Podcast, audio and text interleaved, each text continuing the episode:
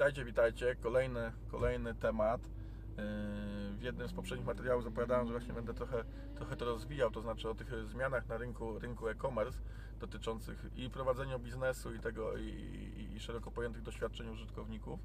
Yy, Ale dzisiaj w tym temacie będzie, yy, będzie troszeczkę inaczej. Mianowicie pomyślimy sobie chwilę o tradycyjnej sprzedaży, bo też takie pytanie się pojawia, że ok, dobra, ten e-commerce się rozwija, ten internet to już jest coraz ważniejszy, pandemia to przyspieszyła maksymalnie, za chwilę nie wiadomo, czy nie będą jakieś kolejne fale y, koronawirusa, czy tam nie daj Boże czegoś jeszcze innego y, i ten internet będzie jeszcze będzie się umacniał, no ale co ze sprzedażą tradycyjną? I teraz y, w sprzedaży tradycyjnej ja widzę jedno takie specyficzne doświadczenie, którego internet nie daje. To znaczy, że y, zakupy tradycyjne to również sposób na spędzanie wolnego czasu, to również kontakty towarzyskie, y, to jest y, sposób właśnie na wyjście z kolegami, na wyjście z rodziną, to jest sposób na, na takie, no jakby tak pewnego rodzaju rozrywki, takie za- zakupowa rozrywka.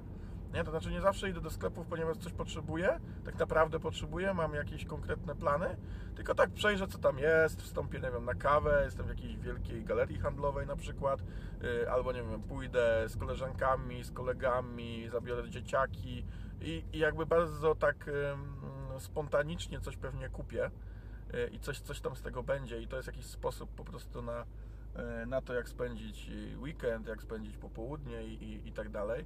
No i tego internet na ten moment no, w żaden sposób nie potrafi zastąpić. To zresztą widać, zresztą, że w tej pandemii tym wszystkim no, te kontakty, no ludzie no, no, lgnęli do tego, no chcieli, tak, żeby, żeby mieć te kontakty międzyludzkie na żywo i, i też móc po prostu wyjść z tego domu, gdzieś tam pobyć, coś, coś obejrzeć, coś zrobić. Więc jakby tego internet na ten moment nie, nie zastępuje. Są pewne substytuty typu, nie wiem, jakieś produkty prezentowane w sposób 3D, jakieś tam prezentacje wideo, jakieś y, wideo, y, przechodzenie po, y, po, po sklepie. Rossmann ma na przykład coś takiego, że są takie wirtualne półki i, i można przechodzić i, i oglądać, co jest na półkach. To są naprawdę zdjęcia półek i trochę tak y, jakby zabierać z półek jak, y, jak w tym, jak w prawdziwym, w prawdziwym sklepie. No ale to dalej, dalej jest absolutnie, absolutnie y, dalekie od, od tego doświadczenia tradycyjnego. Także myślę, że to jest taki absolutnie bardzo mocny argument, który, y, który jest y, za tym, że słuchajcie, no, no o tę tradycyjny, tradycyjną sprzedaż nie ma się co obawiać y, i ona sobie jakoś tam da radę. Być może się oczywiście jej rola zmaleje, y, no ale też y, raczej teraz no, prawie, że każdy, kto posiada sklep stacjonarny, no to już też wszedł w e-commerce, więc jakby już ma dwa kanały rozwoju, więc to się pewnie jakoś zbilansuje finalnie.